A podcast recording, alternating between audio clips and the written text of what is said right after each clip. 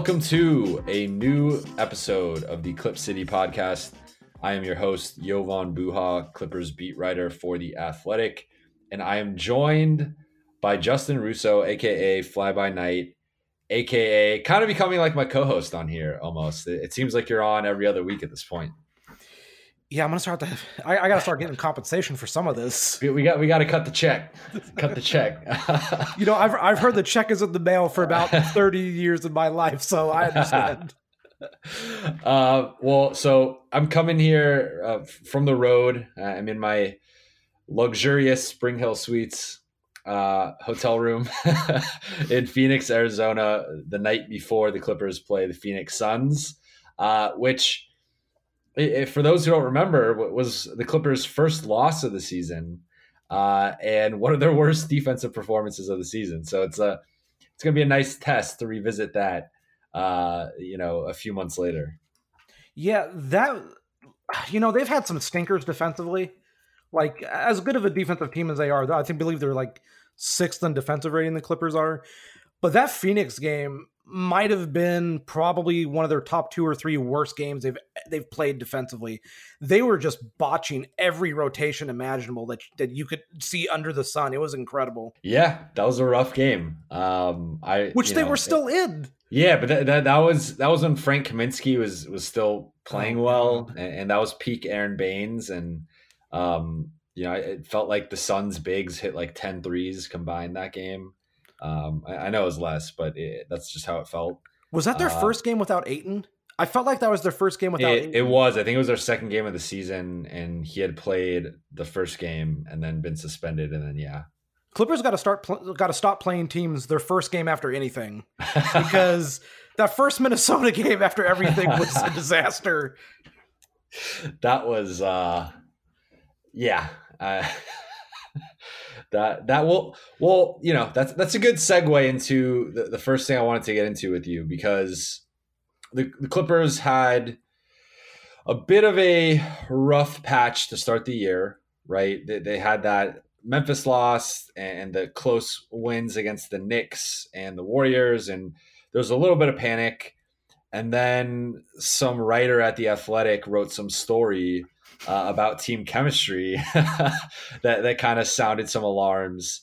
And that, that kind of you know early to mid to even late january you know kind of stretch was, was a bit weird because they you know the, the, the tough games that they played uh, you know they, they lost in denver uh, but they beat dallas they beat miami uh, the lakers game was postponed they beat miami again uh, but but really overall, that was kind of a you know an easy stretch for this team where they, they faced uh, again you know the, the Grizzlies, the Knicks, the Warriors, the Cavs, uh, the the Magic twice, the Hawks, even though they lost that game.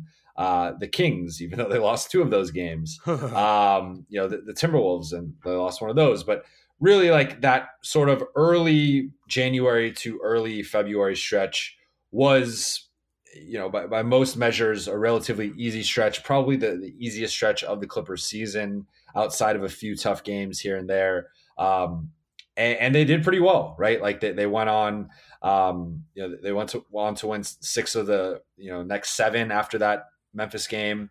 Uh, then they had the road trip where they went, uh, you know, well, they went three and two, or sorry, uh, four and one, and then they were going to close it off with the Lakers game, but that got postponed after Kobe's death, uh, and you know who knows how that game would have played out. But since then, uh, you know they they went onto that four game trip before the All Star break, in which that Timberwolves game happened, as you said. Uh, where they lost by 27 points in Minnesota in the first game post trade deadline go to Cleveland, whoop the Cavs by 41 points in the Cleveland's uh, biggest home loss. It might have even been their biggest loss in franchise history. I could be wrong on that, but it was definitely their biggest home loss in franchise history.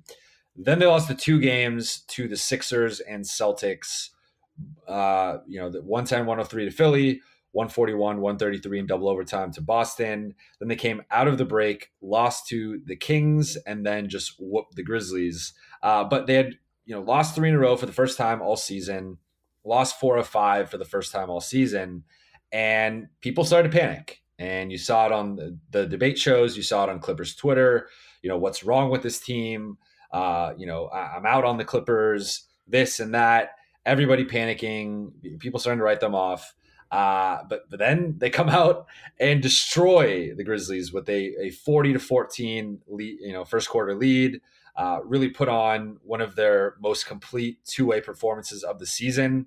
Was just the fifth time this team has been fully healthy all season. It was our first time to see the group of Zubac, Marcus Morris, Kawhi Leonard, Paul George, and Patrick Beverley together. Uh, so, you know, the, where are you at right now with the Clippers? Are, are people overreacting?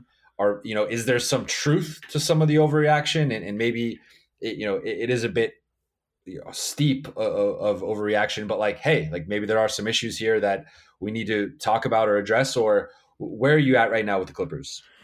I think the overreaction in some cases is warranted, and in other cases is like kind of just you're just kind of almost searching for things at that point. Where I think it's been overblown is like the losses to to the Sixers and the Celtics, especially because that was double overtime. The Celtics won. I don't view those as bad things. Like you lost to a Philadelphia team who I believe at the time had only lost two home games all season, and they had Ben Simmons at that time, and Ben Simmons is one of the most incredible players in the league, and now he's out. But you know they had no answer for Ben Simmons uh, against the Celtics. That was a gritty game. Honestly, I will say this about that Celtics game for the Clippers. I was more optimistic after that Celtics game than I have been after a lot of losses for the team because at least in that Celtics game, the team fought. They were down early. They fought back several times. It never seemed like they were really in that game, but they kept fighting and scrapping and they got it to overtime. They even had a, a brief lead in overtime. Uh, in the second overtime, I think they had a two point lead at one point, and then it kind of just really it was almost almost like I, I can't even talk right now. It was almost like they uh, ran out of gas almost to where they were just physically and emotionally exhausted after that road trip, and now they're in the second overtime against a good team, and you know, so I I don't look at those two losses as negatives for the team because most teams lose those games to Philadelphia and Boston on the road. The negatives and where I don't think that the overreaction is so far blown is they should have beaten Minnesota. They should beat Sacramento, even if Sacramento, you know, is shooting really hot from three like they were in the game in late January or like they were in the game the other night, which is, you know, they had good ball movement and all this stuff. The Clippers should win those games. It, it doesn't make a difference to me who you play and who's available a lot of the time. Because at the end of the day, I know a lot has been made about the Clippers' health. You know, only 19 games with Patrick Beverley, Paul George, Kawhi Leonard in the lineup. I understand 19 games out of 57 is one of the most mind blowing numbers out there because these are your three, in my opinion, your three most important players to success as we get into the postseason. And to only have them for 19 games is wild to me. But at a certain point, you got to kind of stop looking as almost like an excuse and start looking like, look, at a certain point, we got to start getting the job done. And they haven't. In some of the games, they haven't. The two losses to Sacramento, the loss to Minnesota. There was the loss in Atlanta, which I understand. Several key guys were out, but you can't blow that lead. Like they've had some bad losses this season. So I understand the overreaction by some people, but I think a lot of it is overblown because, as you said, Monday night was only the fifth time all season they've had their full allotment of players. And they're 5 and 0 in those games. So are they a team that is good enough when they're fully healthy to basically be one of the best teams in the league from a win from a win loss standpoint? Probably, but they haven't been to this point because they haven't been healthy, and that's for me the biggest concern. Their health is such a coin flip at this point that we don't know what we're getting on a night to night basis. It's almost like you throw your hands up in, in praise when the injury report comes out that no one's on it. And it, it happened today they released the injury report for the game tomorrow against Phoenix and no one's on it. You're like, oh, thank God. Like, like who do I pray to? And that's just the case. They haven't been healthy. And look, three Paul George hamstring injuries, three Patrick Beverley groin injuries. You know, Kawhi Leonard had the little back issue for one game, which hasn't crept back up, thankfully. But you know, you know, nicks and bruises and scrapes and bumps, they happen in a season. Every player in the season ends up getting uh, nicked and knocked around, and it just happens. But for the Clippers, they just haven't been healthy. And if they're finally healthy now, I believe in them. But if they're not healthy, I can't believe in them because, look as mu- as great as Kawhi Leonard is, if Paul George and Patrick Beverley aren't there, it kind of doesn't matter. That's the thing, right? Is like health for the Clippers is more substantial and meaningful for them than playoff seeding. All this talk about, well, they need to be the two seed, or they need to avoid this team or that team, or hey, can they still make a play for the one seed? Like, none of that matters. And the reason I say it doesn't matter is because if they're not healthy, then it doesn't matter what seed they are. They're not going to win. So if they're not healthy, it doesn't matter where they go into the postseason as. But if they're healthy and they're the two seed, I don't know a team in the West that wants to play them. I'm in agreement with you. I, I think it's been a weird season, you know, like uh, like I just I this team is so confounding to me on, on multiple levels just because I, I don't know how to properly evaluate them because again as as we talked about before the podcast I think to play devil's advocate to you know the, the Memphis win like this team is so much better at home than they have been on the road this season um, like they're currently 38 and 19, 23 and 6 at home, uh, 15 and 13 on the road. So it's it's not exactly Sixers level uh, of a difference, but this is definitely a team that plays much better at home than on the road. Now you you have seen some of those disappointing losses, you know, twice to Sacramento, uh, the the, the Memphis loss, you know, in the beginning of the year those happened at home. So it's not like they haven't had those stinkers at home and, and, lost to teams they shouldn't.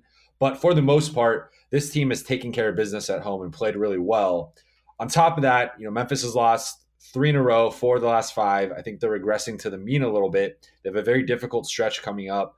Um, you know, I don't, to me, they're not the typical eight seed. Like they are probably in my eyes a sub 500 team a, a team that probably shouldn't make the playoffs in, in most years but this year has been um, you know the, the bottom of the west is kind of cratered. Uh, so that's not to really make excuses on the other side of things but i think there's a little bit of fool's gold in uh, kind of the course correction uh, of the reaction to the clippers blowing out the grizzlies where I, I think it might look better on paper than it actually was. Uh, but that being said I think you, you touched on a few things where the first thing for me is we're in agreement, it's health. Uh, but there's no guarantee this team ever gets healthy. And, that's the thing where, you know, you can't, a lot of times when we talk about this team, it's always in the future. It's always about their potential, what they can do, what we think they're capable of doing, and to some extent, what they have done up to this point. But there's no guarantee this team's going to be healthy. Like I, at this point, I have no confidence Paul George is going to be fully healthy during the playoff run. I have no confidence Patrick Beverley is going to be fully healthy during the playoff run. Uh, you know, Kawhi is now kind of stabilized where he looks better. Uh, he, he's gotten in better shape. Uh, he, you know, his legs don't. He doesn't go through those kind of like dead leg periods where he can't jump or his just shot looks off. Uh, you know, that's kind of you know stabilized. Uh, and outside of that, everyone else is relatively healthy as far as we're aware. So you kind of assume those people will be healthy as long as nothing happens between now and, and mid-April. But the health is no guarantee, and this team has been health, you know, not healthy all season long. Uh, as I, you know, you've got PG missed a bunch of games, Landry, Pat, Kawhi with, with, with his, uh, you know, resting, Rodney McGruder, JaMychal. Uh, and, and again, there's just no guarantee that this team is going to be healthy. And what gets kind of tricky for me when we talk about their record when healthy is that you know those five games where they, they've been fully healthy no team is ever really fully healthy you know? So like that that's that, that's where it's kind of tricky where like how do you kind of evaluate and now yes as we're in agreement like Kawhi, PG, and Pat are the three most important guys on this team probably. Uh, I, I, I quibble with, with Pat and Trez as the third most just because I think Trez is so important given the role he plays and just how much Doc throws at him in second halves, which is its own conversation. But if Trez is playing 18 minutes, uh, uh, you know, a night in the second half, like he's pretty damn important because those you know minutes are really going to dictate, I think, this team's ability to win close games. Uh, so the, the health thing is the thing for me to watch. You know, I just wrote about 10 uh, storylines coming out of the All Star break, and that was my number one storyline for this team: is can they ever get healthy and, and can they stay healthy? Uh, the second thing has been the excuses, and I do think they've kind of used a lot of excuses, and that's really the one difference between last season's team and this, is, this season's team. outside of the expectations and the talent and the health, I think last season's team was at this point probably more healthy than than this season's team. Uh, but but this team is, is kind of used a lot of excuses in the media. Mainly, it's come from Doc, but even some of the players. And I get it. You know, the, the health, the continuity. They obviously made some trades, uh, brought in Reggie Jackson. Like it's been up and down. But last season's team never really made excuses. If anything, last season's team rallied around the lack of continuity, rallied around the chaos and, and that kind of doubt that this team, that this season's team has not been able to really do. Like I, I would not say they have overachieved. Like I, I, don't know, and I don't know if you disagree with that. Maybe you do, but like last season's team was kind of built around overachieving, defying expectations.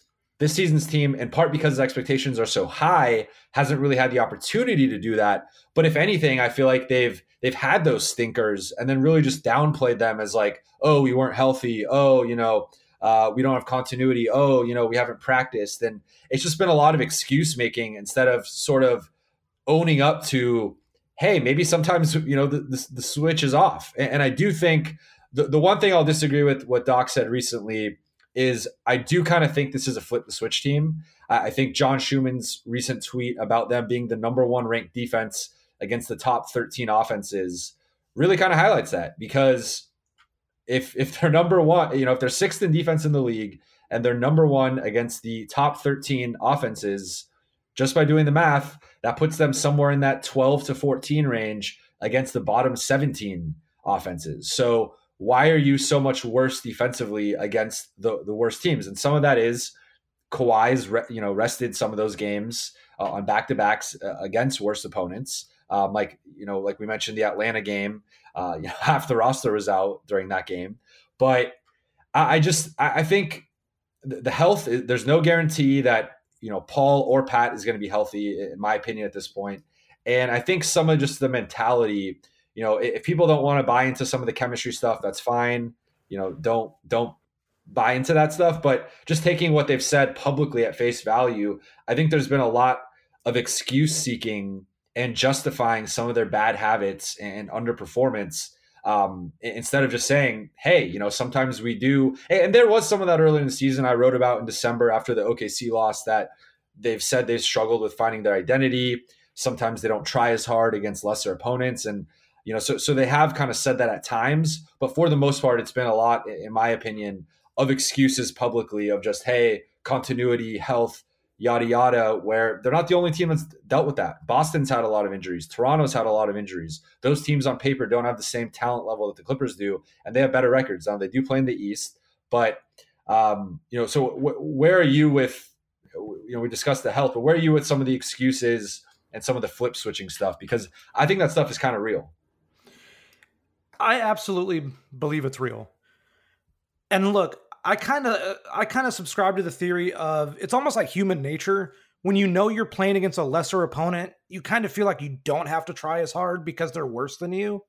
And yeah. when they're when when you're playing against teams that you view as possibly on your level, well, you know, you want to beat the hell out of them.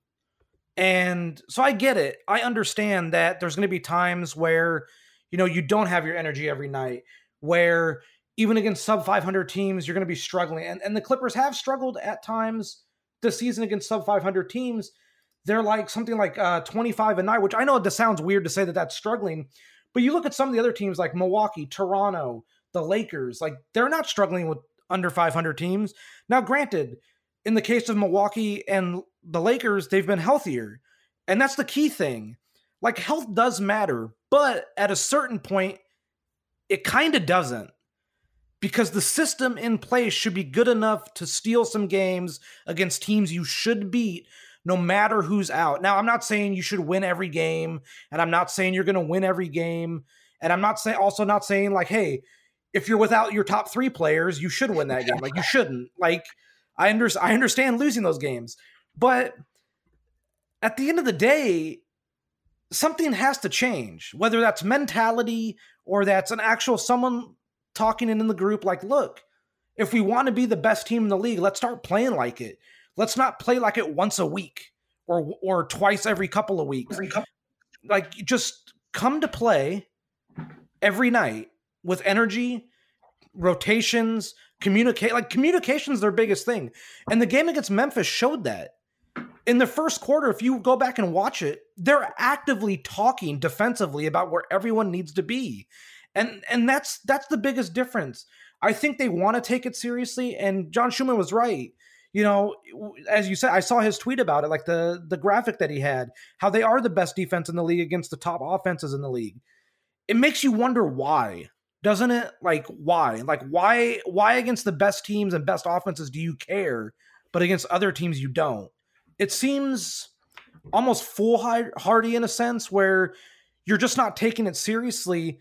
And maybe they are the te- a team with a switch where they just go, you know what, tonight we can play and we can just do this and we can ramp it up and we'll be fine. But that's a very dangerous game to play. Because if you if you don't play it correctly, you're kind of screwed. Like like and I felt the Memphis game was that switch being flipped on where you just saw, you know, as you wrote and as you know people were tweeting all through the night like there was a a visible difference in the way this team played defense in that first quarter and of course Pat and PG were back. It was our first time seeing that starting five. I thought they looked amazing defensively. You saw the communication from guys like Pat and, Marcus Morris. Uh, you know, Zoo was his normal self defensively. Uh, I thought Kawhi was everywhere. It, just seemed to be kind of blowing stuff up and then recovering out and being on the ball and um, you know just was kind of you know Draymond esque in, in, his ability to just do everything defensively. Uh, you know, PG, I think might have been the worst defender on the court. And if, if Paul George is your worst defender, you're in a pretty good shape. Uh, so I, I, really like the way that starting five looked. And, and I think, you know, I know we're sounding a little pessimistic here, but, you know, keeping things in the big picture, this team is seventh in offense. They're sixth in defense. They're sixth in net rating. If anything, John Schuhmann's tweet should be a positive where you're like, this team can defend well against the top teams, you know, when they really want to. Um, at the same time, though, uh, I could be wrong on this, but I believe they're nine and seven against the current seven West playoff teams, uh, which is not that encouraging. Um, you know, I, I am not exactly sure. I believe on the broadcast yesterday they said they were eight and seven, and then they beat Memphis, so that would make them nine and seven. Uh, but that you know, now we're starting to get to the point where you do look at matchups, and I do think I would probably take this team in a seven game series against anybody in the West right now. Milwaukee, that's a coin flip for me. That that would be tough. Um, but I, I, do think the, the one thing, and I'm not, I don't think you're saying seeding wasn't important, but I do think seeding is going to be important with this team, with the home road splits, and just with the recent history of, um, you know, I, I just wrote about this where going back over the last 20 years only three teams have made the finals not being a top three seed. And, you know, three of it. So it was the 2006 Mavericks were a four seed on a technicality where they actually yeah. won. They, they, won 60 games, should have been the two seed. Uh, but because of the division tiebreakers, they got dropped to a four seed. Then you had the 2010 Celtics, who had already won the championship, were kind of on the, the back end of, the prime of their big three and dealt with injuries and kind of coasted in that regular season. Then you had the 2018 Cavs, who that was the team post Kyrie, uh, you know, injuries, kind of again coasting. It was the East, so it didn't really matter what seed you were. Uh, but but really looking at recent NBA history, you have to be a top three seed to make the you know, the, the NBA Finals. And also, none of those teams that were the four seed ended up winning the championship. Now, small sample size, you know, that's kind of anecdotal evidence, but I do think there's something too.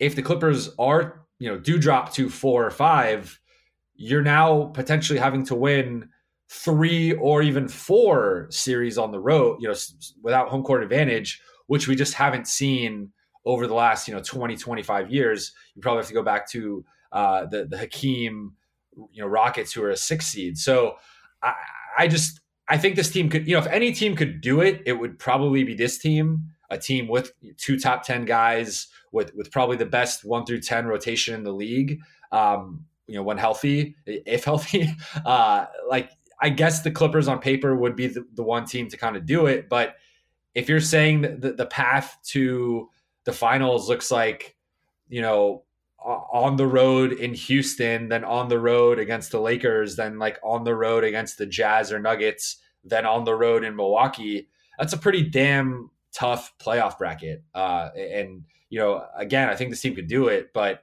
you, you want to have home court, I think, in at least two of your four series realistically. So I'm very intrigued to see how healthy they are the rest of the way, how they handle the, the minutes. You know, I, I think they got to cut back on the minutes for Lou and Pat, which is maybe where a guy like Reggie Jackson helps. Uh, but for me, seeding is actually going to be very important for this team. And I would view their finals odds, uh, uh you know, a bit differently if they're the four seed versus being the two seed. Yeah, they're currently a game back in the loss column of two, and they have the big game with Denver coming up on Friday. These next six games at Phoenix versus Denver versus Philly, at OKC, at Houston versus the Lakers, those six games are going to tell you a lot about this team, yep. especially if they're healthy. Because if they're locked in and they're healthy and they actually want to give a damn, those six games they could do some damage and let people know that they're for real if they're not locked in and they don't take it seriously and they just think that their talent's enough to get it done, could be quite uh, an eye opener for the team. You know, like you said, they're nine and seven against the other uh, seven playoff teams in the in the West, and the injuries do play a factor in some of that. Like, yeah, j- j- just just to be honest with it, th- like they were without Kawhi Leonard in one of the Utah losses. They didn't have Paul George in one of the Houston losses. Um, there was what the Denver loss. They didn't have Paul George either, I believe. And yeah. one of the Utah losses, they didn't have Montrezl Harrell. So like they've been without guys. I understand. Like it's not the reason they lost, but it, it helps. It helps you give a sense of understanding as to why they happen. It's not an excuse. It just is the situation. The other thing is, and this is kind of crazy. Patrick Beverley, Paul George, Kawhi Leonard, Landry Shamet have missed 68 man games already. And it, yeah, it kind of reminds me a little bit of that first Doc Rivers year with the Clippers, where Chris Paul, JJ Redick, and Jamal Crawford combined to miss 80. Mm-hmm. And it's like, you know, it's hard, especially when like one position just constantly gets hit. Like, you know, the guard the guard rotation got hit by a lot of injuries, which is why Lou had to play a lot, which is why Reggie Jackson made sense for the Clippers to go get on the buyout market. You know, Pat's missed 16 games. Paul George missed 22. Landry missed 17 it's not great when your top three guards, in my opinion, they're the top three guards for the team. I mean, you know, I could understand if people think that Lou's above Landry, that's fine. But three of your top four guards have combined to miss a ton of games. I'm trying to do the offhand math right now. I think it's 38. It's like 55 games those those three have missed. That's that's a lot so far in the season. That basically means in the first 57 games you've been without one of them for each game. And it's not great. And Reggie Jackson helps. I do want to talk about Reggie for a minute for a minute here because the signing of him made a lot of sense from the standpoint of it could help cut down Lou Williams' minutes a little bit to save him for the playoffs. It cuts down on the burden of Landry Shamet to be a ball handler because also they were playing Landry a lot of minutes. They were mm-hmm. giving him like 34 a night, which is fine in a vacuum. But because of the injuries, you, it kind of wears him down, especially now that he's had the ankle issue early in the season. And Reggie Jackson helps give you a injury insurance guy in case something happens to Patrick Beverley. That does not mean I think Reggie Jackson's better than Patrick Beverley. It just means that he's a competent guy with the ball in his hands that doesn't turn the ball over. And those guys really help you no matter what point of the season we're talking about preseason, regular season, or postseason. So let's take a quick break and then let's talk more about Reggie and Marcus Morris. If you were to guess on average how many days people in the US have to wait to see a doctor, what would you say? A week, maybe? Actually, on average, people have to wait around 29 days to see a doctor in major US cities. Basically, a month. If you're dealing with a condition like erectile dysfunction, you want treatment ASAP. That's why our friends at Roman have spent years building a digital platform that can connect you with a doctor licensed in your state, all from the comfort of home. Roman makes it convenient to get the treatment you need on your schedule. Just grab your phone or computer, complete a free online visit, and you'll hear back from a US licensed physician within 24 hours. And if the doctor decides that treatment is right for you, Roman's Pharmacy can ship your medication to you with free two day shipping. You also get free unlimited follow ups with your doctor anytime you have questions or want to adjust your treatment plan. With Roman, there are no commitments and you can cancel anytime. So if you're struggling with ED, go to getroman.com slash clippers for a free online visit and free two-day shipping. That's getroman.com slash clippers for a free online visit and free two-day shipping. So we've had a little bit of a sample size now of Marcus Morris and Reggie Jackson. Uh, obviously, more Marcus than Reggie. Reggie's only played a couple games, but uh, you know what what have you learned in the the five games Marcus has played and the two games Reggie has played about their potential fit on on this roster? Um, you know what maybe lineup configurations you like those guys in, and how you know because for me, the, my one pushback on the Reggie signing, and I agree with everything you just said. I think he, he's pat insurance. He helps ease the load on on Landry and Lou both minutes wise, you know, ball like Doc even said ball handling wise for Lou, where he felt Lou was handling the ball too much and, and just doing too much offensively, kind of gets him more in that scoring mentality. Yes, it makes the you know second unit extremely small, and they really only have one plus defender in, in JaMychal Green now on, on the second unit, but you know that second unit is so good offensively um, compared to most second units that I think they're going to be just fine in, in, most cases. And then come playoff time, it's going to be downsized to eight or nine guys, and you know you're always going to have Kawhi or PG on the floor, and you know Pat Beverley or, or Marcus Morris on the floor, and that's really going to I think kind of balance out the offense defense breakdown uh, of those units. But what have you learned over the past couple weeks uh, with Marcus and with Reggie? I gotta say, Marcus is a better defender than I thought he would be. Now, he is. He is. it's only a handful of games, and I'm gonna be completely honest. He is not the point of attack defender that Mo Harkless is. Mo Harkless's length uh, allowed him to get on guards and kind of blow things up at times. Marcus can't do that. He can't guard guards, at least not consistently. There was a sequence in the game against Memphis where he got switched onto Ja Morant uh, and he actually walled him off on a drive and pushed the ball back out, which is good. You like to see that. But I have to say, his defense overall, especially his help and his rotations, have been a lot better than what I like anticipated. And I don't think we can talk about that enough because the the prevailing thought with him was well he's another offensive weapon he has an off the dribble game in the mid range he's a spot up 3 guy you know there's a chance he could become a chucker Uh, yada yada yada. You know, you don't want him handling the ball all the time, stuff like that. But I do think his defense got underrated in a, in a large sense. And he's actually really has surprised me with his defense in the five games that he's played. This doesn't mean I think he's some incredible defensive player. It just means I think that he's better on that end than what a lot of people gave him credit for, which means he's not going to be a liability and actually, because of his size, he's thicker than Mo Harkless and stronger with his core, that he can guard true fours. And the fact that he can guard true fours also saves Kawhi Leonard and Paul George from doing that. Which the thing that Mo Harkless saved the Clippers from, which yes, he guarded some power forwards uh, several times, but mostly Mo kind of guarded on the perimeter and was their Swiss Army knife guarding uh, guards and pick and roll action stuff like that. Marcus doesn't do that. Marcus is a banger. He's able to guard actual forwards, which puts Kawhi and PG on more traditional guards. And as we saw in the Memphis game, especially in the first quarter, Kawhi and PG guarded Ja Morant a lot. And that's the byproduct of having Marcus Morris is it puts Kawhi and PG on guards. And to be honest, I'd rather have that.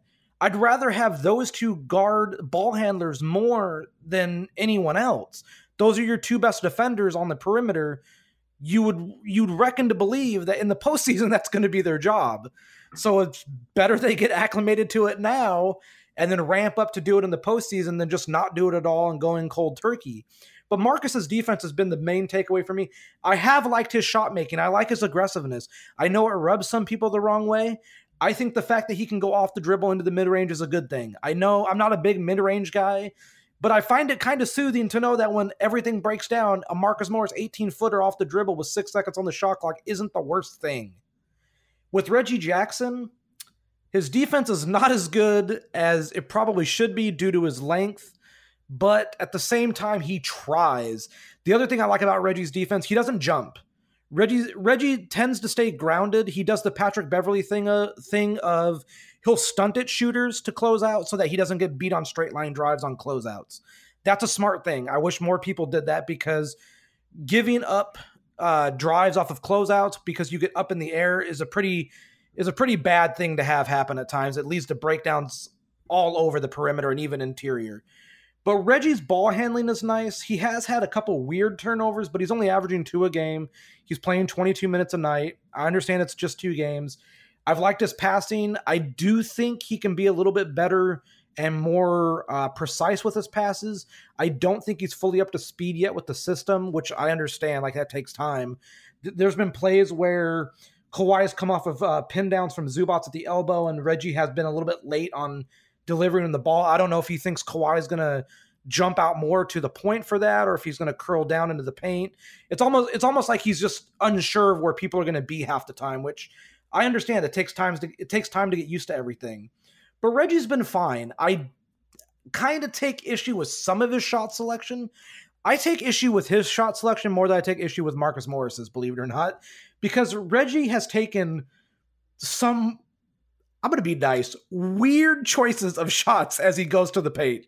You're, he had the being, sw- you're being very nice. He, I don't know what the hell that sweeping right hander was against Sacramento, but that needs to never come back. That's the one I was like, dude, no. Uh, even I liked his floater against Memphis. Uh, was it Memphis or the floater against Sacramento was very nice. I don't think that's something he should go to a lot though. I think what he needs to do is I think he needs to be predominantly a spot up guy and attacking closeouts when the defense rotates late. That's what his job should be as a shooter and as a scorer.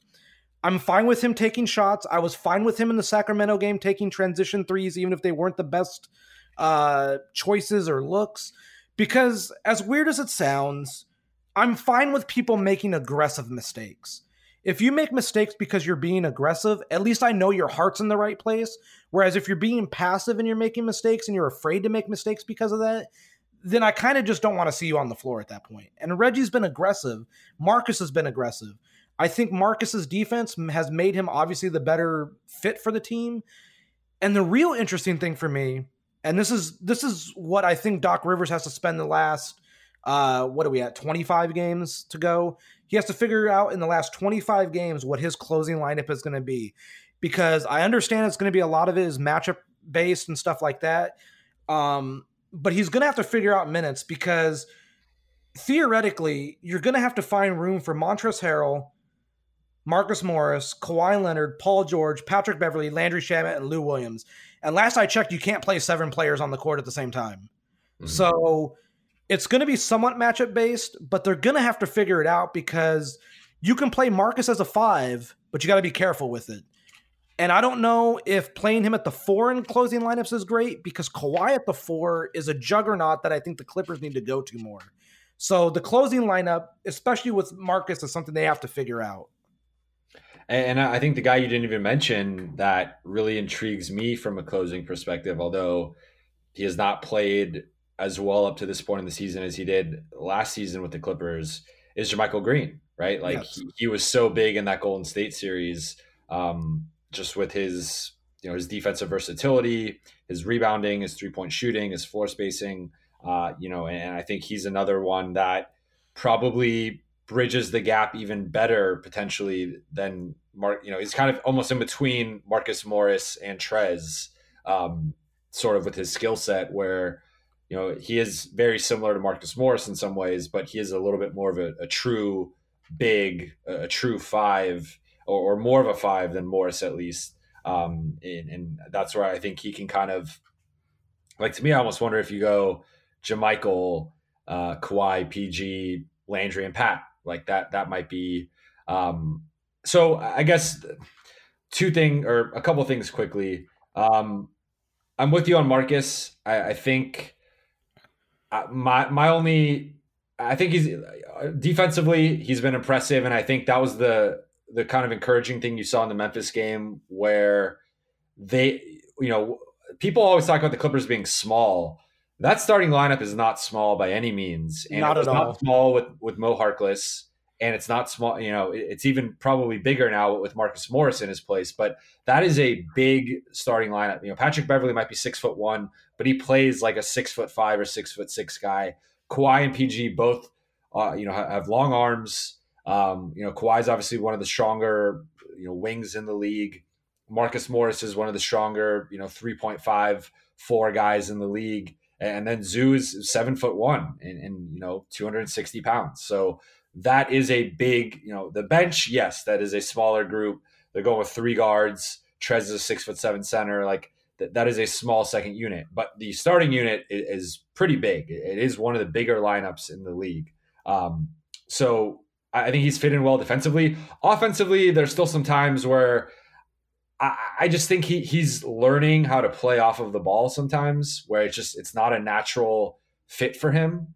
And you know, he he almost he obviously shouldn't be your number one creator because then you're the Knicks. But I almost think like he probably functions better as like a number two creator or a three. And there are times with the starting unit where you know, especially when Landry was in there, where, where he was maybe like the number four guy.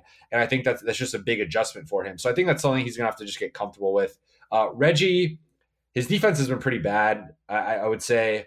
Um, and I think he, he does make up for it with his length and some of his instincts, but the guy cannot get around a screen. Um, oh God, and that, that, was that was something I, would heard from some people, you know, post trade because you know, a lot of his defensive metrics are, were league average or above. It actually painted him as a you know average to, to plus defender. But when you actually dig into the film, he really struggles getting around ball screens, getting around off you know screens off the ball. Um, you know, he, he dies on screens, and, and, he's he's not the best. You know, he's a decent help defender, but but he's not great. Uh, offensively, I, I, agree. I think some of his he had some erratic drives in, in that Sacramento game and I didn't love a, a couple of the pull up. I like I, am fine with a with a semi contested three. I don't love it when there's 19 seconds left on the shot clock. Um, That's understandable, especially when you have Kawhi and PG on the court. Uh, and I think Landry was also on the court, so it's like, well, P- PG didn't play the Sacramento game, but if it's it, it, was Landry, Marcus, and Kawhi, and if you have those guys on the court and you're just dribbling up and taking a, a, a pull up contested three in transition, uh, I don't love that. So for me, my my one thing with with the Reggie and, and Marcus editions that that concerns me, and I still have some concern over this is. I, I wonder if this team has too many irrationally confident role players. Thank um, you for saying that. And like you know, it, they're, they're like because let's be real here, right? Like you have Kawhi and PG; those are the All Star, All NBA superstars. After that, everyone else on this team is like Lou Williams and Montrezl Harrell are role players. They're they are not all stars, and they are not near all stars. You know, there's a whole gap um, between you know, there's like the all stars, then like the kind of fringe all star, like really good player, and then there's like the Lou and Trez group. Like th- there's a whole other, I, I think, you know, group of guys between them and like the Kawhi PG level. So there's a pretty sizable gap, in my opinion, between like Paul George and the third best Clipper, whoever, you know, whether that's Pat, whether that's Zoo, whether that's Trez, whether that's Lou, Landry, whoever, you, Marcus, whoever you want to pick as that third best guy. I think there's a sizable gap there. And all those guys are role players. Um, so the, the problem is, you know, like Pat Beverley, Montrezl Harrell, Lou Williams, Marcus Morris, Reggie Jackson – any of those guys probably thinks they're the best role player in the league, and they're and they're better than uh, you know just you know they don't view themselves as role players, and I think it's great. You you kind of see like going back to th- those Boston teams, right? The Doc won with you had your Eddie House, you had even a Sam Cassell, although I don't know if he was a rational confidence guy. He was just a wily veteran, but like Eddie House really was that type of guy. Um, I guess those teams maybe had a few, but I just wonder it, it's one again. It's one thing to do this all in the regular season, but when you get to the playoffs, you really need the, the, the chain of command, the hierarchy to be clear. Where you can't have Lou and, and Trez and and Reggie and Marcus taking certain shots. Uh, you know, like like you can't have Reggie Jackson taking a, a pull up three with 19 seconds left, you know, on the shot clock in the playoffs. You just can't have that. And um, you know, even if it go like there was one shot he he took um, I think I want to say it was it was another contested three in the Sacramento game that went in. Oh no, no, so well, yes, but I, I also think Tre- Trez had a shot where he dribbled, I think, full court and ISO'd on the wing and, and then drove and hit some crazy runner.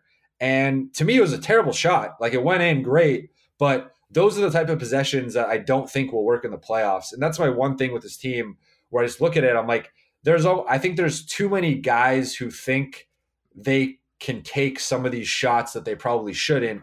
And it's okay to have one or two of those guys.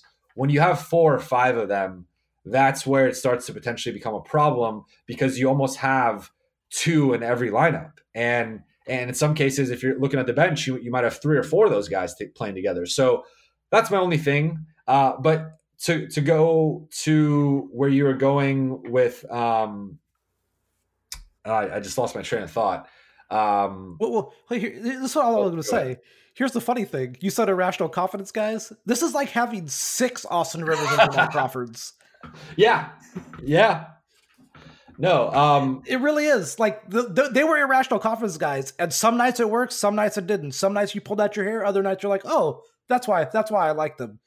And you know, there's just a couple of things I want to touch on real quick. Number one, I think the one thing I've kind of griped the most with with Marcus Morris has been I don't know if you've noticed this, but he'll get the ball kicked out to him in the corner, and he'll pump fake. Defender flies by, and then he steps into the mid range, and you can actually actively see him thinking, wow, I should take the mid range shot. Oh my God, the lane is wide open. And then he drives.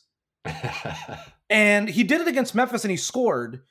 And it's something where I've, I think he's trying to learn how much space he really has on this team.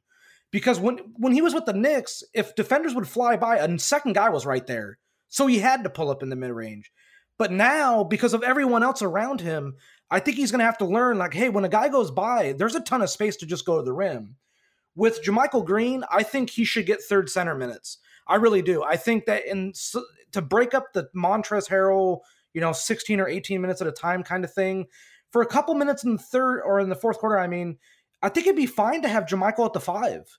Like, obviously, Doc trusted him against Golden State in the first round last season, but I think it's adequately fine to have him plays, you know, three to four minutes as a center, like in the fourth quarter, like in the middle of the fourth quarter, just to get Montrezl some rest to check back in a little bit with a little bit more in the gas tank. Like it's fine to have JaMychal there for that.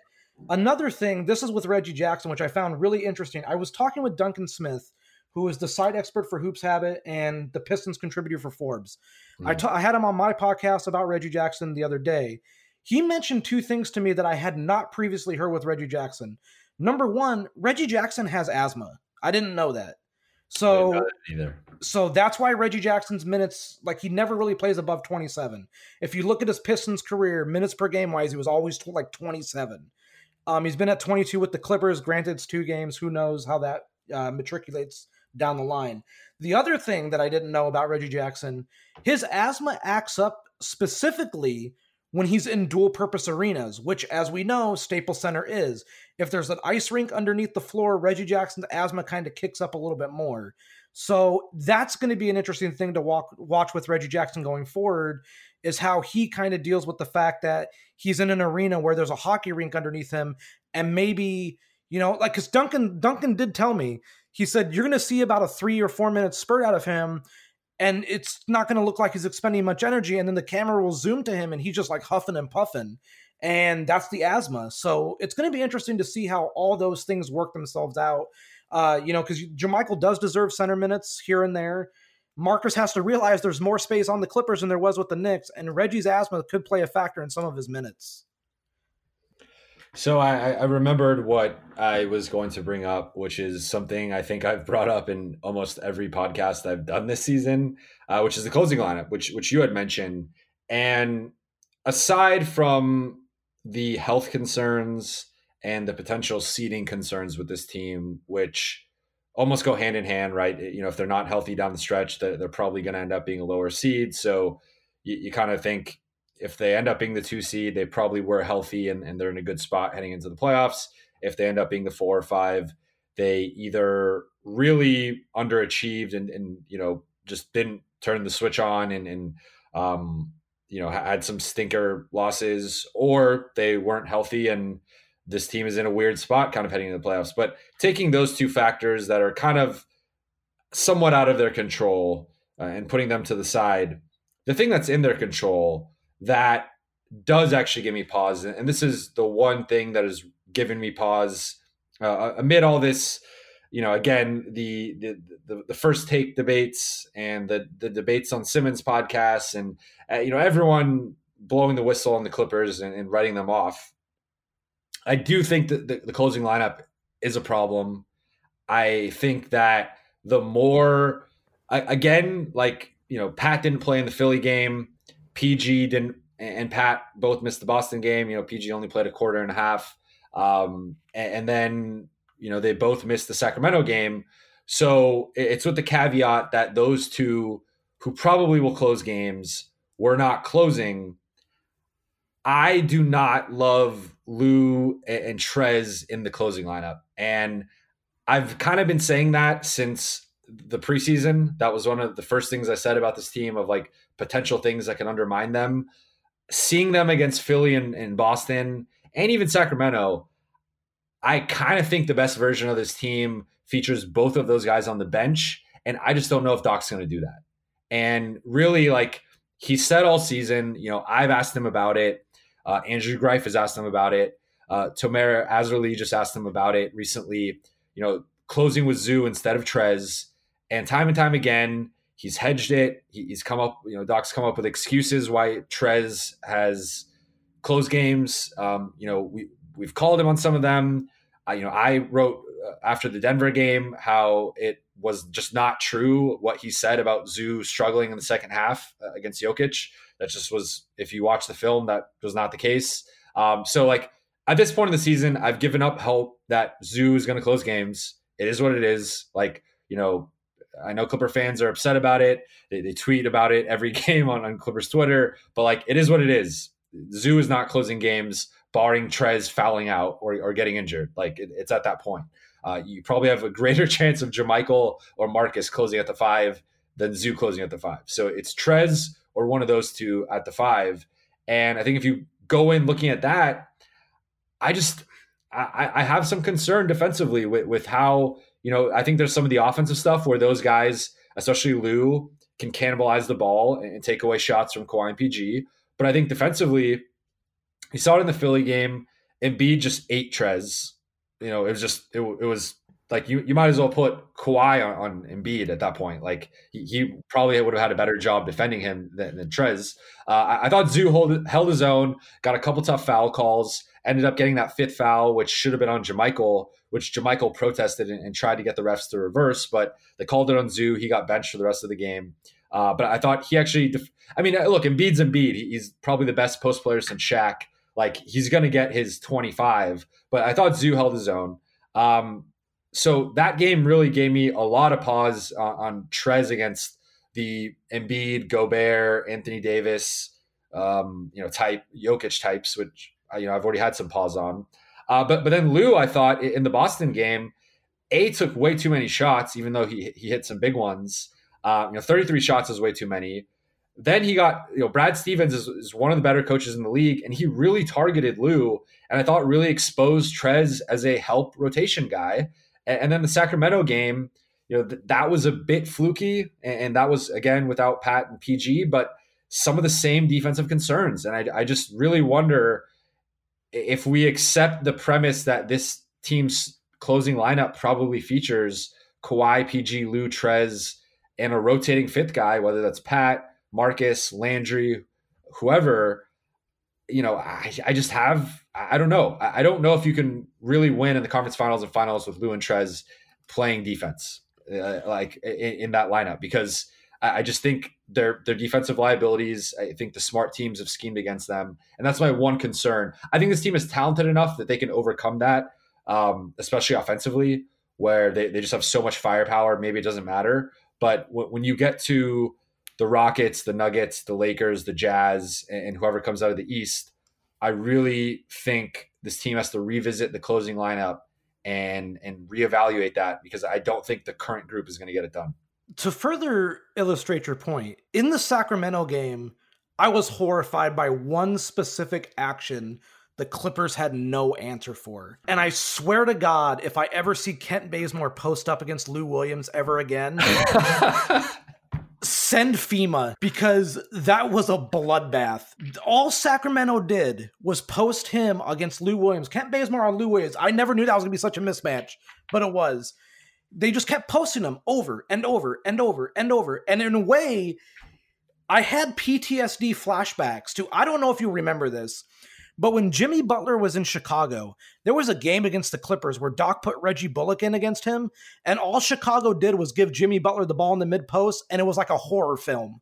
That's exactly what happened against Sacramento, and that's why I agree with you. I don't know how much you can play them down the stretch of games, Lou or Trez. And and honestly, it seems like Doc might kind of like starting to understand this. I'll give you some numbers as to why I think this is actually starting to take precedence in his mind. Lou Williams, Paul George, Kawhi Leonard, Montrezl Harrell have played 112 minutes together this season. However, 98 of those came through December 31st, and those were in only 14 games. That's an average of seven minutes per game that they played. So 98 minutes through 14 games, seven minutes per game. The team was plus 23.5 in net rating during that time. They've only played in 14 minutes together since January 1st. Now I understand some of that's due to injuries. Uh, Paul George has been out quite a bit, so that that's why those minutes are kind of down. However, those 14 minutes have come in eight games, which comes out to only 1.75 minutes per game of court time together.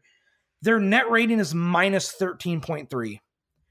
So I'm kind of starting to have the belief that maybe Doc is realizing you have to kind of get rid of one of them, at least in the closing lineup. And honestly, that guy's probably Lou. Because as much of a gripe I have had with playing Montrezl Harrell so many consecutive minutes, it's been a problem all season. The bigger problem is Lou Williams' perimeter defense because if he gets beat on the perimeter, that kind of throws everything else into chaos because now guys have to scramble to cover for him and then guys have to help helpers all over the court and either you're giving up layups or you're giving up open threes because no one's rotating fast enough to what's happening the ball always moves quicker than the man so i think what's going to start happening and maybe this is me just being you know a rainbows an optimistic guy I think Lou's going to get his minutes cut at the end of games. That doesn't mean I think Reggie Jackson takes them. I think Pat gets them, and I think Landry gets them. I could also see Doc in some matchups just going bigger and just going to, you know, Pat, uh, PG, Kawhi, Marcus, and Montrez, and just being like, you know what, we'll just we'll just have Montrez instead of Zoo, and it's basically our starting lineup. But the closing lineup has so many options that I also think it's a problem.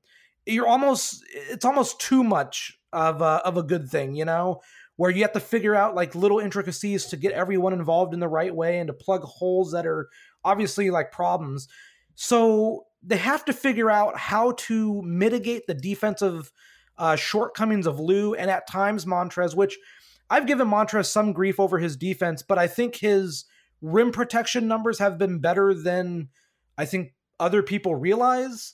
But he's still not the rim protector that Zubac is which is understandable. He's not 7 1 like Zoo is. That's a big deal. Um, but I think the guy who might be the odd man out is Lou. I really do. I'm with you. And I, I was going to say, once you brought up, you know, the, sort of the opt, you know, what's given you optimism lately, I think Doc has been benching Lou more recently. And again, Pat's been out. Um, so that, that's kind of, I think Pat would have gotten I mean, like if Pat and PG play in that Boston game, they, I think they win that Boston game, and those guys are, are part of that closing group. And I'm with you. I, I think it should be Lou. Um, personally, I think it should be both. And I, I know I, I, I Kate for Zubac. I, I, you know, I know you do too. I know a lot of uh, Clippers Twitter does. So I, am even like at the point where it's like, look, I, have again, I've given up on Zubac's closing games. Like, play JaMychal at the five, play Marcus Morris at the five. Like, I just think there there needs to be, like, I, I just trust those guys more defensively, and I, I think w- for me with Trez, it's not just the rim protection, it's the rebounding. That that that's really yeah. the bigger thing for me is, you know, like going back to that Atlanta game uh, where they gave up so many offensive rebounds in that fourth. And I think a lot of the times, you see, you know, when you see this team lose close games, one of the trends has been giving up lots of offensive rebounds in the fourth quarter. And part of that isn't even on Trez because, as you mentioned, he's playing, you know, 15 to 18 minutes straight almost every second half. Um, and, and it's just, you know, ridiculous amounts of minutes that you don't see Kawhi play, you don't see PG play, you don't see Lou play. Like, it really doesn't make sense why Doc just wouldn't put Zoo in for four to five minutes in the fourth, give Trez a, a rest, and then close the last. If he really wants to close the Trez, you know, take him out to start the fourth, play Zoo four minutes or whatever, and then have Trez close the last like seven or eight, and that will keep him fresh. Because Trez, you know, for a guy like Trez, he thrives off of his energy, and he doesn't have much energy if he's playing 18 straight minutes. Like, and now you are making him a, six foot seven center instead of him playing up, which he's capable of doing. Um, but I, again, I, I, just, to me, I, I think my at this point, I think my ideal lineup looks something like, you know, Pat Landry, uh, Kawhi, PG, and Marcus or JaMychal at the five. Uh, maybe if it's a bigger team, you go JaMychal, Marcus, Kawhi, PG, and then you know probably Pat uh, just for his, his ball handling and playmaking, but maybe Landry if he's having a good shooting night. Um, but I, I, think those would be like the six; those would be the six or seven guys that I would focus on, and really just not Lou and, and Trez because I, I think Lou takes away from Kawhi and PG offensively and is a one of the worst defensive players in the league. And, and Trez, I, I, think, at his best, is, is an average defender. I mean, he does have the gravity as a roller, and that's very important. But I don't know. I, I mean, I'm with you though. I think it, the, the compromise ends up being Trez, Kawhi, and PG are, are the three locks, and the last two spots rotate between Pat, Landry, Marcus, and Lou, and, and it's some combination uh, of you know two of those four. For, for me again, I would probably bench Lou, but that to me is the one thing though, because I, I thought Philly really exposed it. You know, Philly, uh, you know, late in that game, uh, Josh Richardson, uh, you know, got that three and that offensive rebound, or sorry, the the back cut um, mm-hmm. uh, against Lou. Uh, you know, and then Brad Stevens brought Lou into almost every action late in the game and, and, made his man the screener, which was often Marcus Smart. And in that case, Lou either has to switch onto Jayson Tatum um, or, or Gordon Hayward or whoever's dribbling the ball, or he has to you know rotate to his man who's either popping out or or you know rolling. And Lou is not really great in those split second you know instinct decisions defensively. So either way, you're either making him switch or you're making him have to make a quick decision on the move, which he's not great at. Uh, and I, I, just think uh, again when you get to the Rockets or, or the Nuggets or some of these teams that move the ball, ha- have multiple perimeter threats, shoot the three really well, they're going to exploit him. And at some point, I think his defense becomes a, a his defense. I, honestly, I think outweighs his offense even at this point. Like unless he's scorching and he's shooting, you know, fifty five plus percent on a night. I, I, think his defense outweighs his offense, and and that's where I'm at with that. So that, that's the one thing I would say I've grown a little bit worrisome with this team is again, you know, those three games that they lost in a row all came down to crunch time, but they all were somewhat shorthanded with some combination of Pat and or PG out. So you know, we don't know what it would have looked like had those guys played. But I, you know, I'll, I'll leave it with this: of I just think that's something to monitor, and I do think if for whatever reason, you know, if this team can stay healthy and, and get a good seed, the one thing I'm concerned with that I think could unravel them, the only thing in my opinion, um, outside of maybe some guys taking some shots they shouldn't, is just sort of the, the closing lineup, what that looks like, and, and Doc maybe trusting some of the wrong guys because I think up to this point in the season, I've not loved it. They have lost some games. I think they, they could have won had certain other guys played, and it's just something to monitor for, from my end. You know, you mentioned how in the fourth quarter, like you know, it's you'd want to see Zoo come in for a couple minutes, or even just JaMychal. And I think that's the thing that is kind of maddening is the rotations just haven't been the same because the normal Zubac rotation is he'll play like six or seven minutes to start the game. Then he'll play like a four, like a three or four minute block, like kind of late in the first. He usually finishes the first uh, in some games, and then he'll play the first five to six minutes of the third quarter, and then he just doesn't play the rest of the game. Now, th- I'm not saying bring Zoo back in for like five minutes in the fourth. You can do that with JaMychal, but you have to limit the amount of consecutive minutes Montrezl Harrell is playing. You know, you said he's an energy guy. Well, when you're running on empty, you just don't have any more energy to give. And when you get to the postseason, everyone's at the same level of intensity that you're at now. It becomes a lot harder to continue performing when you're exhausted. Um, as for the closing lineup, that fifth spot's really in flux. I'm totally fine with Landry Shamet getting a permanent spot unless they just decide to go big.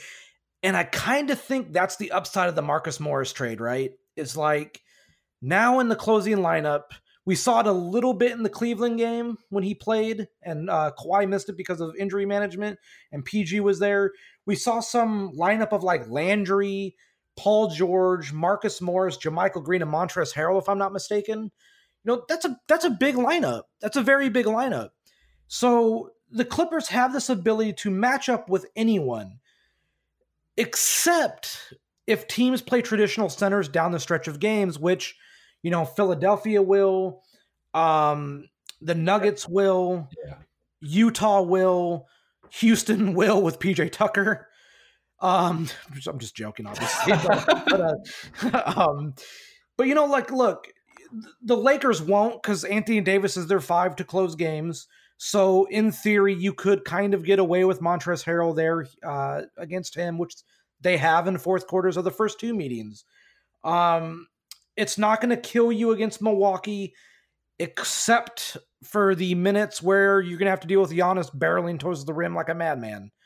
Um, outside of that, there's not many teams that are going to out uh, size them. I think a lot's been made about the Clippers' lack of perceived lack of size. I don't think they're small. I just don't think they're tall outside mm-hmm. of Zubac.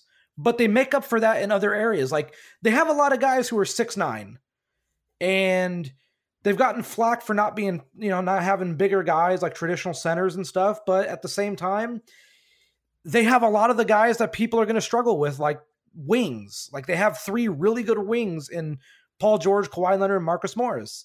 So I think the one thing to kind of pay attention to down the stretch of this season is how does Doc Rivers try to match up with other teams, or does he do what I think he should do, which is dictate matchups to other teams? Where if a team is perceived to be playing uh, much bigger than you, maybe you go smaller to a five out set uh, with JaMychal Green at the five and space them out. Maybe if a team goes bigger, I'm sorry, I already said bigger. Maybe if a team goes smaller and, you know, against the Houston Rockets, maybe you just play bigger. Maybe you just play a Montrez at the center spot and just deal with whatever comes. Or if you really want to, Marcus Morris at the center spot. So they, they have all these variations of lineups they could go to to close games. But at the end of the day, the two guys who absolutely need to be in there are Kawhi Leonard and Paul George, and the third guy probably should be Patrick Beverley. And after that, you're gonna have to figure out two spots. And Lou Williams' defense makes it very hard to play him in crunch time. That's why I like Landry Shamet. Montrezl Harrell's, uh, I'm not gonna call a lack of rim protection because he's been fine on the metrics this year, but his, you know, he's not as tall or as physical or as big as traditional centers that's that's a thing they're gonna have to figure out. So I'm fine with JaMychal getting run there. Personally, and I'm gonna end it with this. Personally, I think the one thing this season has missed, which has happened because of JaMychal Green being out for nine games and Kawhi Leonard being out for 13. I think Kawhi and JaMychal should play more together. Uh, Kawhi asked for JaMychal to come back, and he did, and he resigned. I would like to see them play more together. I think that's a lineup and a unit there's some switchability there defensively. And JaMychal's ability to space the floor is something that, you know, I understand he's not a great shooter, but he has gravity. Teams pay attention to him, and if they don't, he can knock down open threes. So I would like to see those two play more. I think if you get Kawhi, PG, and JaMychal out there, maybe alongside Marcus Morris. I think that's something that the Clippers can kind of hit a home run with, but maybe that's just me fantasizing in my mind and it might go different on the court. Yeah, I think this is something we've talked about. I know Doc really prefers JaMychal with Lou and Trez in the second unit, and just the way the rotation has kind of gone. Kawhi hasn't played a lot with the second unit, and it's often ended up being PG. But I do think, you know, I, I want to give Doc the, the benefit of the doubt insofar as I thought in the. It, I thought like in that Philly game, had Zoo not picked up the fifth foul, I, I think maybe he ends up playing more minutes. Um, I think as, as, we just discussed, he has you know benched Lou at times late in the game where it's kind of been appropriate. Um, and, and, in those games, he's had to close again. No PG and Pat in Boston. You, you got to close with Lou, and that's kind of the thing where I'm at with it. Is I'm flexible with of course, if PG's out, all right, now you probably need Lou scoring, and you just got to kind of, you know. But again, maybe that's where you go with Zoo instead of Trez to kind of make up for the defense. But Doc has really shown no flexibility on the Zoo Trez thing. And I, I almost just wish he would come out and just say it instead of like dancing around it and kind of like making up excuses that are, are just not justifiable, in, in my opinion. But um, it's very clear he does not trust the Ivica Zubac. He has an artificial cap of 20 to 24 minutes at the most, but probably 20 to 22 minutes on most nights. Um, and that's just is what it is. Like I, have given up on it. He, he's not closing games. I think he could, and, and, I think he should against Denver and Utah and and maybe maybe Milwaukee or definitely Philly if they play them in the finals. Um, I would like to see more flexibility in that lineup, but look, they haven't really been healthy, and, and so it's also kind of hard to glean much from what they've actually done up to this point. Do you want to interest you? So here, Kawhi Leonard and JaMychal Green have played 311 minutes together. They have a plus 14 net rating. Um, that's the that's the third highest among players that Kawhi Leonard has logged 100 minutes with. The only two players above him are Patrick Beverley, who Kawhi's played with the most. They're plus 15, and Montrezl Harrell, who they've played 600, 655 minutes, they're plus 15.7.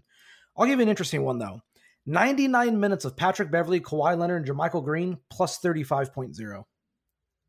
Wow. I, I, and look, I understand, you know, numbers don't tell full stories. I get that. And like small sample size of 99 minutes, things are, you know, they're so like one, one bad five minute stretch can shift things. I understand that. But I do think there is some positives out there with, you know, there, there's a there's a Patrick Beverley, Kawhi Leonard, JaMychal Green, Montrezl Harrell lineup that's played 81 minutes together, plus 44.5. And I think that, look, if you go with those four, you just slot Paul George in, and that's your five. And you still have your role guy in Montrezl Harrell. You still have your floor spacing popper in uh, JaMychal Green. You still have your two elite two way guys on the floor in Kawhi Leonard and Paul George. And you still have Patrick Beverley, who I'm just going to basically call him the czar. He basically oversees everything. You know, he's in control. Doc trusts him with his offense. Um, if you roll those five out there, and I understand though they've only played 12 minutes together this season, so you know it's hard to tell how that would go in a further uh, enlarged sample size. But I'm fine with that being the closing lineup. And you said it, like Zoo has a cap of about 20 to 22 minutes. He rarely goes over that, um, which I always find funny because um, one of the I give Doc lots of leeway. I, the only thing I haven't given him leeway with the season mostly is the Zubac stuff. But I will say I do find it kind of funny that on nights you know he's not going to play more than 20 to 22 minutes, Zubac will get like that fourth foul like four minutes into the third quarter and then Doc will yank him out. And the one thing I keep screaming is, "What the hell do his fouls matter? You're not going to play him more anyways. Like, like it doesn't matter if you picked up his fourth foul. You can play him a couple more minutes. It's not going to kill your team. So you know, I I don't know. I look, Doc has a tough job. I don't want to sit here and act like, oh, I could do a better job than Doc. I couldn't. Doc Rivers is a championship level coach.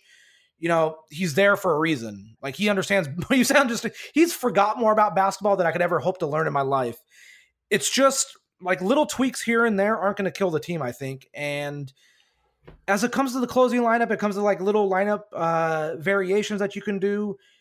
I just would like to see Kawhi and JaMychal more like often together. I, I think that's fine. I don't think it does anything to mitigate, you know, minutes for guys. Get crazy. Throw throw like hell, man. If you want to get super crazy, like if you really want to go to the nth degree of wild, Paul George, Kawhi Leonard, Marcus Morris, JaMychal Green, Montrezl Harrell will get you there. Because Kawhi's your ball handler and Paul George's your ball handler anyways. So what's it matter if you don't have a like a traditional guard? Li- if you like want to get group. crazy. I, I feel like that's a group you could throw out against Houston. Oh my god, that'd be crazy. All right, man. Well, let's wrap this up. We've gone 115 minutes venting uh, about the, the, last couple weeks and and really the full season. Um, to bring this full circle, I, I think I, I want to end this on a positive note where ultimately this team is in a great position. As we talked about in the beginning of the podcast, a lot of this stuff has been overreaction, you know, overblown criticism of you know a three game losing streak. I think if anything that shows how high the expectations are for this team that they go through a three game losing streak and that becomes a national storyline that people are talking about on debate shows. What's wrong with the Clippers? You know, it's, it's panic time for the Clipper. Like it, this team is fine. The, these are champagne problems, uh, but I, I think it's it's it's what's been most interesting to me is the is the one you know again, we've talked about the health all season. Uh, we know seeding is important to any championship run, but for me, the the you know the closing lineup is always the thing I come back to. Again, I think I've mentioned it on basically every podcast I've done this season.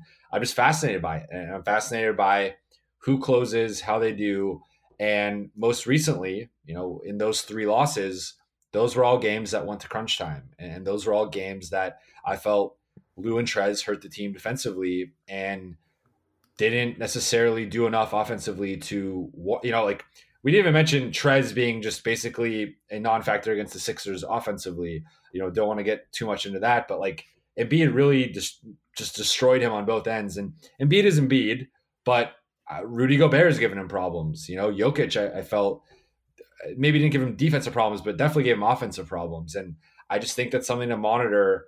Depend like you know, maybe Lakers and Rockets, it doesn't matter, but Jazz and and, and you know Nuggets, I think it, it is going to be a thing, and whoever comes out of the East, I think it's going to be a thing. But um, any final note for you, and, and where can people find you on social media?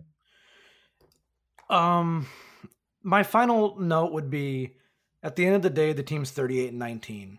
They're fifteen and four when Pat, PG, and Kawhi play, which is a 65 win pace, which I understand is a very small sample size. But when their best players play, they're a very good basketball team. And I think that's what people need to kind of take solace in is like, yeah, they haven't been healthy, and that sucks. And that's why their record is what it is. I mean, well, it's not the main reason, but you know what I mean. You know, you, you at the end of the day, you are your record. They're 38 and 19. They have a chance to get to the two seed. They're very good when they're healthy. They just have to stay healthy, or else it doesn't matter what the postseason brings. Like, because you're you're just going to be going home early if you're not healthy. You know, I mean, it just comes down to if they do the little things, if they communicate on defense, if they rotate, if they move the ball, if they move themselves without the ball, if they actively play like a team, they're one of the very best in the world. And that's what I keep coming back to health or no health if they keep doing the right things, the simple things, which they have not done right several times, if they do the simple things correctly, they're going to be in a lot of ball games and they're going to win a lot of ball games. Uh, as for where people can find me, you can find me on Twitter at Fly By Night. That's F L Y B Y K N I T E. You can find all my work on Patreon. It's patreon.com slash fly by night. All right, man. Uh, well, thank you uh, as always, you can find me on Twitter and Instagram at Jovan Buha. That's at J O V A N B U H A. And if you've not subscribed to The Athletic yet, I don't know what you're doing. I know I say that every podcast, but if you are still listening and have not subscribed, uh, I hope you do so. You can go to theathletic.com slash clip city to get a special discount that will also help out this podcast, help me out. Uh, so please check us out Um, you know, it's it's been a crazy couple weeks around the NBA with the All Star break, All Star game, trade trade deadline, all that stuff. Uh, the, the Kobe Memorial. So a lot of great stuff on the Athletic right now. Uh, so so please subscribe and check that out. And I will be back most likely next week, potentially later in the week, but I will be back soon. And I look forward to talking to you guys then.